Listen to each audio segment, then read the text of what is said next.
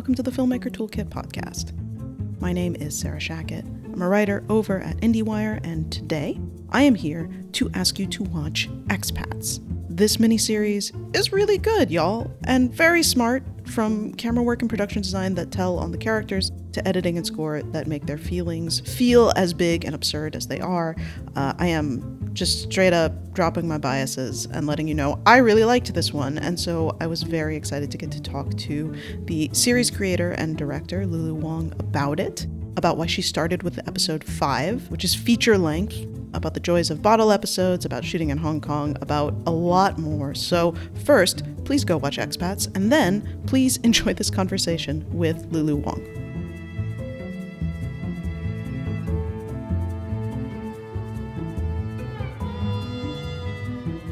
I would love to to start out by asking you a little bit about the music on this show. Both the uh, the, the soundtrack is immaculate. When Safe and Sound came on, I just was thrown back to another era in time. But the score, uh, particularly, feels like it is doing story work and really carrying us between uh, incidents and, and between episodes. So I'd love to hear you talk a little bit about how you thought about the music on the show. Thank you. Um, that's a great question. I have a music background. I'm a classically trained pianist. So I think that um, music is something that is part of my consciousness, whether I'm writing or editing.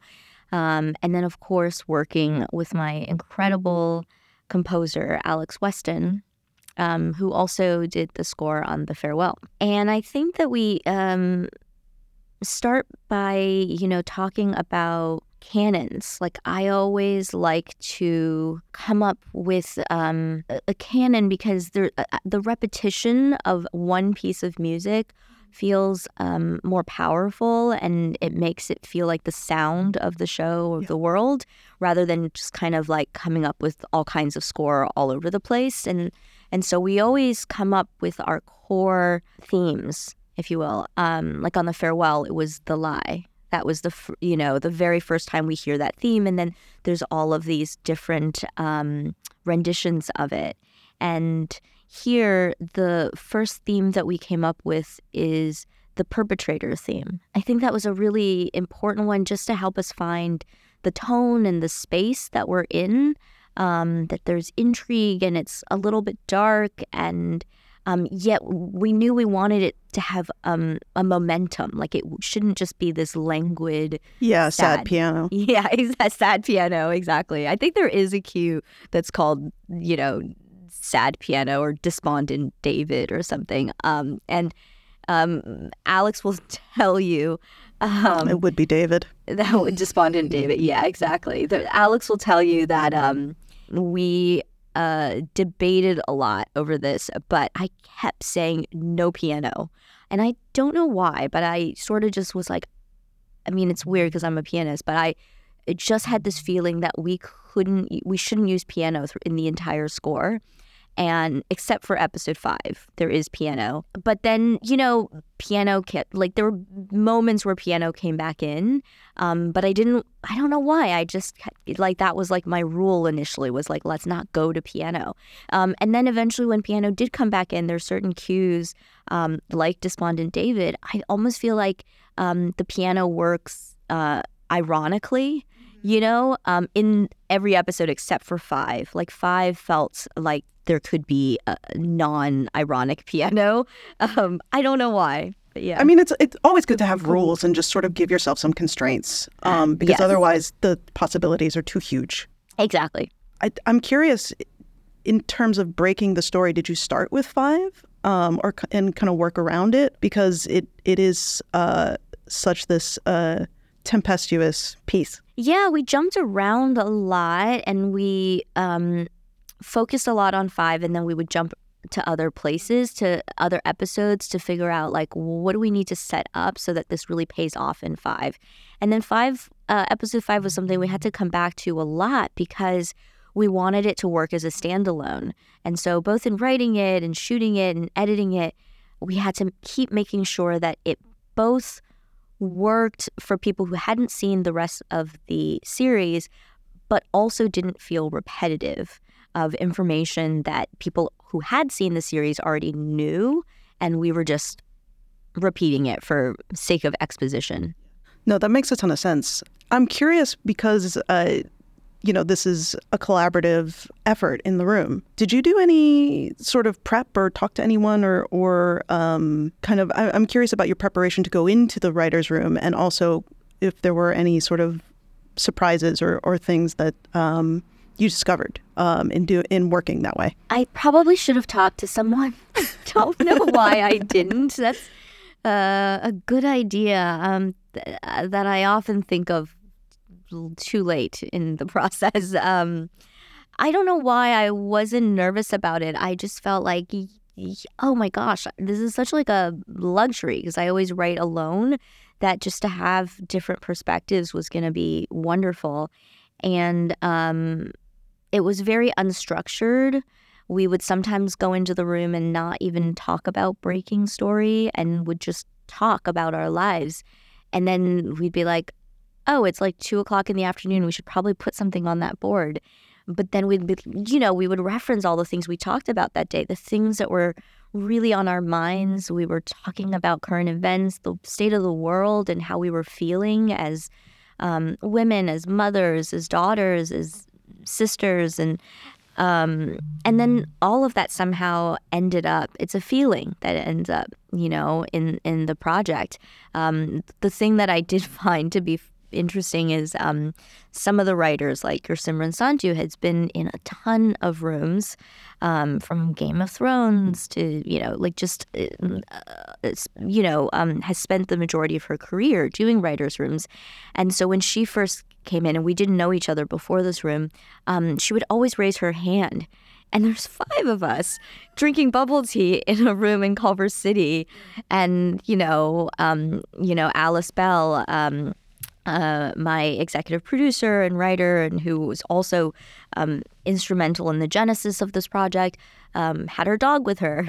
and so we were just like, I'm like, Gursimran, why, why do you keep raising your hand? And she's like, I'd like to pitch an idea. I'm like, pitch an idea? Is that like a writer's room thing? Or she's like, yeah, like you can't just talk. And I was like, wait, what? No, you, what do you mean? We've all just been talking. And so I think just like not knowing the rules in some ways, um, I think helped me because we we didn't function in a hierarchical way. Yeah, I suppose raising your hand would make more sense if there's like 20 writers in a room or something. It's true. Five, it sounds like you had a wonderful sort of collaborative circle of everything being whether it was related to the show or not, feeding back into the show. Yes, exactly. One thing that I, I was struck by, and then this is both a, a writing and a filmmaking question, is just how powerful your use of sound is in the show. Um, and in there's there's sort of moments when you notice it when the sound is very subjective to Margaret um, as she's sort of feeling the pain of Gus's loss, and then there's just like extremely accurate cityscapes that gives you a flavor of Hong Kong. And so I'm curious how you think about sound in the writing process and also what your approach was to sort of capturing some of those big sound moments in the series. I think my background as a musician and, um, you know, being classically trained, that there's something in rhythm and in the way rests work within the music. Um, you know, like here's. Uh, a whole note that you're holding versus here's, you know, quarter notes or here's a staccato note or here's legato um, or, you know, there's a rest followed by fortissimo, like big bang, right? Like a big, you know, big chord. And so I think those juxtapositions are just part of my consciousness. And in some ways, it works its way into um, my filmmaking. And I actually travel around when I'm scouting and when I'm just walking around with, um, I try to bring my Zoom HD, similar to what you have there. and when I don't have it now, you know, I have my iPhone, and so many sounds that you hear are things that I just recorded um, on my phone or on my Zoom if I have it and I would send it to our sound designer. And um, we also had uh, sound designers in Hong Kong who would go and record things around the city. So it's just I think that sometimes there's a sound that's so specific that to recreate it and try try to explain it to someone, like the tinniness of a particular um, jackhammer that you're hearing, or you know, there's a, a moment um, in episode three that was inspired by a moment in real life that happened while we were scouting. We went to go scout the flower market and we couldn't hear each other talk. And we were like, this location or the, what?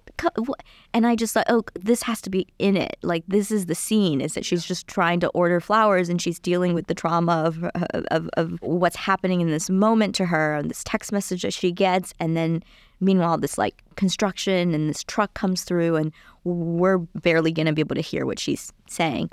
So I think um, I just draw a lot from uh, real life. Um, I love that idea of rest too. I feel that very much. There's sort of like uh, these transitive moments. I'm thinking about. I think it's the end of three where they uh, take the car early in the morning to, to go to the mainland or, you know, some um, of Mercy walking through the city that just feel like moments of rest before we go on to the next thing. It's very cool. Oh, thank you so much. Yeah. I think it's just um, creating this rhythm, right? And you you need in the same way that a song is made of verses and choruses. And I think that's also the contrast between score and pop songs. And there's moments in which you there's a bridge or there's a, a verse that's quite lyrical, but then you bring people into a chorus that they recognize, and there's something um, really familiar about it. And you give them that high, and then you can take them back into another verse. Also, you know, sort of uh, create a variation where we we make a connection in our mind, but something is slightly different, and so therefore it's either funnier or sadder. Mm-hmm. Um, and you know, I just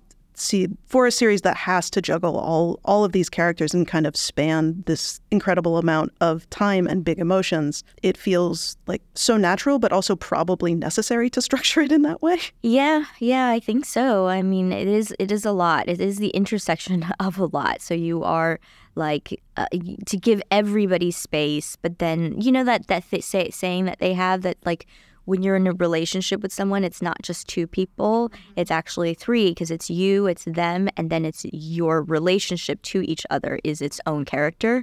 And so I felt like I was doing that. Like there's Hillary, there's Mercy, there's Margaret, and then there's all of the relationships to each other, and then there's all of their relationships to you know the helpers that that, that service them and that serve that serve their family. And let me say that again. Um, and then there's all of these domestic workers as well, and their relationship to the city as a character.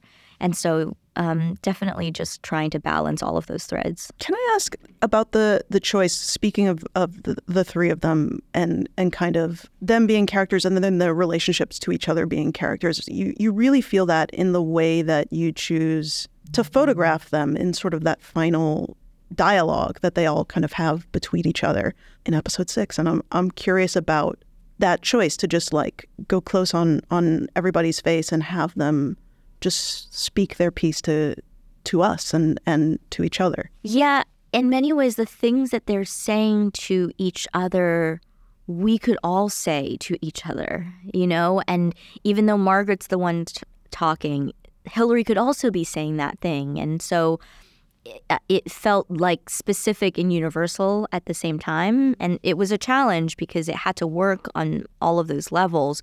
And we play with the confusion of who is she talking to? And, and then the reverse is someone different. And we're constantly shifting. So again, it's about perspective and it's about not falling into binaries. Um, you know, the show starts with talking about perpetrators versus victims, how easy it is for everyone to identify with the victim and to sympathize with them because we've all felt victimized at some moment in our lives, but we really don't like to think about ourselves as perpetrators. But chances are we're all perpetrators on some level or another in someone else's story. Even if you just had a bad day and cut someone off in traffic, you know, it happens. And so um, I think that this ending is really about just all of them being human, all of them being perpetrators um, and victims. And oftentimes the perpetration comes out of having been victimized, right? Um, and and, that is, is a kind of um, privilege and selfishness. Well i've been through this grief. I'm now allowed to behave badly. Well are you? And to what degree? I mean i don't have an answer. No that's uh, but, uh, but that's why it's it's thrilling to explore because you know every, everybody is right and everybody is wrong. And so the intermixing of them that's like this isn't just about this relationship it's about sort of all of it is very cool. I am curious about uh, an episode where uh, it is very defined who is talking to whom because they are either locked in a room or in an elevator. Um, and that seems like a really fun filmmaking challenge to sort of take that sort of constrained space and make, you know, over the course of like an hour of television, those interactions feel dynamic and, yeah, visually interesting. That's what's so great about television. I mean, you talked earlier about limitations uh, and giving yourself limitations. And I think that episode is the perfect example of that. The idea came from okay, let's do a bottle episode where they're all trapped. And I want it to feel like a play. I want it to just be about these characters because also I knew that episode five would be this grand opus to Hong Kong. And so then the episode right before it is the opposite. They're all trapped in small spaces that are not representative of the world that they're in. Then we had to come up with where they were each trapped in. So, you know, sometimes just kind of working backwards from those ideas and limitations uh, rather than kind of coming up with the idea first. And and and that really is great because I, I think we didn't have necessarily an ending for episode three yet. But then because we knew in episode four she needed to be trapped, we were like, well, how do we construct a narrative in which she would be trapped and what would make sense and where would she be trapped. So, you know, so it just creates like all of these threads of ideas. Speaking of the the sort of world that the characters uh, mostly inhabit, sometimes when they are trapped elsewhere not, I was really struck by how like y'all nail that kind of like very polished, sleek, cold, elite uh, kind of style of home design and, and all of the apartments, um, but still kind of all of uh, the characters' personalities are infused into them still. It's not, you know, sort of like succession anonymous, mm-hmm. um, which is, you know, the point where, with which with what Succession is doing. That's fine. Um, but I'm, I, I, would love to hear you talk a little bit about um, sort of creating character through space. Well, I think it's because it's a show about women, and women have um, a very specific relationship to their space that I can't speak to about men necessarily, but I just know for these three women, it felt like there was not, it, it wasn't cold. Like even Hillary's a sort of immaculately designed and monochromatic home was a reflection of her perfectionism, her need to control everything because her so much has been out of her control in her life, and so um, we didn't want it to, yeah, feel generic. Um, it's really a testament to both my production designer Young Ok Lee and my cinematographer Anna Franquesa Solano um, they really, really work so closely together and they fight a lot. And uh, um, and I love that because if they're fighting I don't have to fight. I'm like you guys are so detail oriented so specific and you care so much that if you guys fight it out and work it out then we're going with it. Like cuz cuz I know I just trust you guys so much. And so um, especially with a project of this size I um, just allowed them to do that. And they're like, you be the tiebreaker. I'm like, I don't need to be a tiebreaker. You guys just figure it out and then you come present it to me. But I mean, all that being said, I often was the tiebreaker. So, and we, you know, and, and, and it's uh, so much about space, like, because the, the camera, the frame, and the furniture and the, you know, design that's in it, like, it's all related. And so if it, you you're not it's it's different than just designing something for off camera like for for life you know? It's it's all about how it looks through the frame. And so there's just many many considerations and and space. Like sometimes it's just too busy. Like there's just there's so, so many great things and lights and but there's it creates an imbalance in the frame. And you so a lot of times we had to remove things as well Yeah, I feel like there's an incredible art, especially in Mercy's apartment, to making things look busy without it actually being as cluttered as that space probably would be. Yes, exactly. The like very intentional use of negative space, which is something we thought a lot about in the farewell uh, also, and just how do you make white walls look interesting? I loved specifically like in episode five for the conversation about God and does Jesus know where Gus is, and just like as poignant and and kind of tortured as it goes um, that that's candlelit. Um, and you have the the wonderful uh, like justification of there's a storm the power is out but like there's something about nicole kidman and candlelight. Um, and just the, the the the way that you and anna like used light in that scene and by who was standing and who was sitting you could feel like power balances shifting. Like it's so cool. Thank you. I really love that scene. Yeah um, I think it, it came out um, it came out really well, and I love the the monologue that uh, Pastor Allen gives as well. Um, and yeah, and and I mean those are the kinds of scenes that I think um, I, I, that justify why I do all of this. Like it's just so juicy, and it it, it is constantly shifting, and there's you're like emotional and then somebody says something and it's shocking. Yeah, and it was a beast to edit as well, you know, because you're trying to go, well, whose perspective are we in? And like all dialogue scenes at a dinner table, you know, that's the thing I'm I'm I'm navigating is, you know, who do we lean into more and how long do we sit on each person and what they're feeling before we let someone else talk. But yeah, thank you. Uh, I, this is this is a compliment to you and the editors, I suppose. Is is that it, it, it doesn't feel like there was a ton of coverage, but do you try and you know sort of run it a bunch so that you can get everybody and then kind of piece it together in the edit, or do you have sort of key moments of a scene like that kind of like okay we need to make sure the camera is here so that margaret realizes Essie told the kids about Jesus or you know things of things of that nature. Yeah, we usually don't do a lot of coverage. That one is probably one of the scenes that has the most coverage actually just because, you know, you do want to be close to every single character. It is a very intimate scene and um so for that one it was um more traditionally covered, even though it's still single camera, we went, you know, actor to actor and we gave them um, you know, they would do their takes and then we would um, do a closer version. So, yeah, that was a more traditional one, uh, I would say. Yeah. Generally, you do less coverage and kind of make choices with the camera. Yeah. Generally, Anna and I will come up with um, sort of a blueprint for what the scene should be and what the big idea of the scene is. Like, we always want there to be a big idea. Even if that idea is we we're not gonna shotlist this, we're just gonna come in handheld. Um, we're gonna let Nicole do her thing, and then we're gonna follow her, and it'll just be very um, improvised.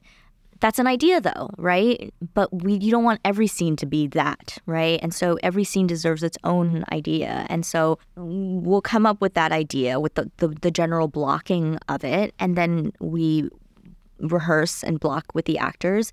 And sometimes they'll say, well, this doesn't quite feel really natural. And I don't know if I would sit there. And I would say, well, this is my intention of like why we're shooting it this way. Is there somewhere else that felt that still allows us to convey this idea, but that would feel more natural for you as an actor? And so, you know, we have those conversations and we work out, we make any changes that we need to make. And uh, then everyone comes to set knowing that this is uh, perhaps a scene that is um, going to take many takes because it, it's more complicated. There is blocking, people coming into frame, and then you go out and there's a timing and a coordination with the camera and the actors. But then there's no coverage. Then you're done. And then there's other scenes in which you know you're going to have to do um, it multiple times, but that this the camera would be locked off and it'll be fairly simple. And so I like to just let the actors know ahead of time, um, so also they know where and when to save their performances and for which moments. Shifting topic slightly, I'm curious about the casting process, particularly for the kids who are tremendous. Um, but it's a lot to ask, and I'm kind of curious, yeah, how you went about that. We did so much casting on Zoom. It's incredible that um, that it that it works that way now, and it is easier. There's something that I miss sometimes about being in person, but you know, it also allows you to see so many more people um, who might not have otherwise like traveled. And it was also really fun to see, you know, what would Nicole Kidman's kids look like if they were half Asian. Um, yeah, and so I don't know. I don't. I don't. It was just it. It was fairly straightforward, actually. You know, when we saw Bodhi, when we saw Tiana, it was just uh, immediate. Like I knew with both of them, they almost felt like they were siblings. Like I didn't ask what their exact, you know, genetic makeup was. You know, it didn't matter. Like as long as I believed them, I felt that the audience would believe um, that they were the kids of um, Margaret and Clark. And they're both just like such um, spirited kids, as you imagine, but they both uh, have layers but behind that you know? Um, for both of them, like learning more about their lives, you know, they're not just like, oh, kids who are goofy, like they have these whole inner worlds and things that they're sad about and scared of and and they really bring that to the performance. And that's what i wanted is that even in all of the acting out and however they were behaving that you can feel that there is some deep trauma oh, yeah no i think particularly when kids dealing with a parent who is not dealing with life well and sort of that you know beginnings of uh, grown upness of um, I need to be this way for this person because they need that. You know, there's there's ample opportunity for them to sort of show like an emotion behind an emotion. It's very cool. The other thing I have not asked you about that I would love to, uh, because it, it's a, a huge challenge, um, is that there are many different ways you could uh, approach depicting um, the umbrella movement. And I'm curious kind of what options you thought about and why the way you did it ended up being um, the right way. You know, it's not a show about politics specifically, um, but I also don't think that any character exists in a vacuum, right? We are all who we are, shaped by the times that we're in, the culture, the events. And so I was trying to figure out how to make the political history and the background not background. Um, and yet it has to be in the background in some ways, right? Because also the truth of it is it doesn't really affect our expats that much. And so, how do you do both of those things? Show that it doesn't affect them that much, but then also show it and show the importance of it and center it in many ways. And so, I did that through uh, local characters. You know, again, Charlie, uh, who was a boy in the book and not, uh, you know, the the the activism storyline. It was not in the original novel by Janice, um, but that's something that we came up with in the writers' room. Um, uh, Charlie and then Tony, um, and then Tony's mother, and again, just looking at the different perspectives and really focusing on the human story. Um, you know, the the human experience within a political context. And so I looked to my own life. You know, I, lo- I thought about the conversations that my mother had with my father and with me whenever I want to go out and I want to change the world, and you're young and you're um, ambitious and optimistic, and her fears. And I wanted to represent that through when, through um, the mother. Also, I wanted to show real footage. It, you know, I, I there's um, obviously there are limitations um, in production that also help contribute to those. Like, you know, just in thinking in terms of like, would we recreate? Would we, you know, and and how would we do that? And should we do that? And then realizing like, you know, that there is uh, an opportunity to just show what actually happened. Yes, how it sort of redounds into like I I love the shot of um, Margaret walking past the two uh, mops that we know that Wen left. Um, and it's just this great visual totem of how like not affected, but like it's echoing all around her what's happened. Um, and and the fact that like you were very strategic with the recreations and how they affect the characters we're following leads to some very cool visuals. Yeah, the mobs were something that was um, that we came up with in the writers' room, and and, it, that was the fun of it. We would come up with things, and we'd be like, and I would just be like, I love the mops. That's a character now, and and so then all the time we would be like, well, what do we do here? Can we bring the mops back? well, there's no mop in this episode. We need more mops. And, you know, it was kind of this like running joke, but then also it wasn't, and it, it, it did have this um, real symbolic meaning throughout the whole series. It's a massive undertaking and a huge beast. I'm curious if there were any particular challenges with uh, the editing of this show. I think the challenge in production and editing of something of this scale is just trying to keep the continuity um, in place. And, you know, if you're shooting a scene in episode two and the next day you skip to episode six and then you come to back to episode one and you know the scenes right before the scene you're about to shoot you shot six months ago like how do you keep that the tone of everything together and and and even just for like hair and makeup and you know just the basics of of continuity.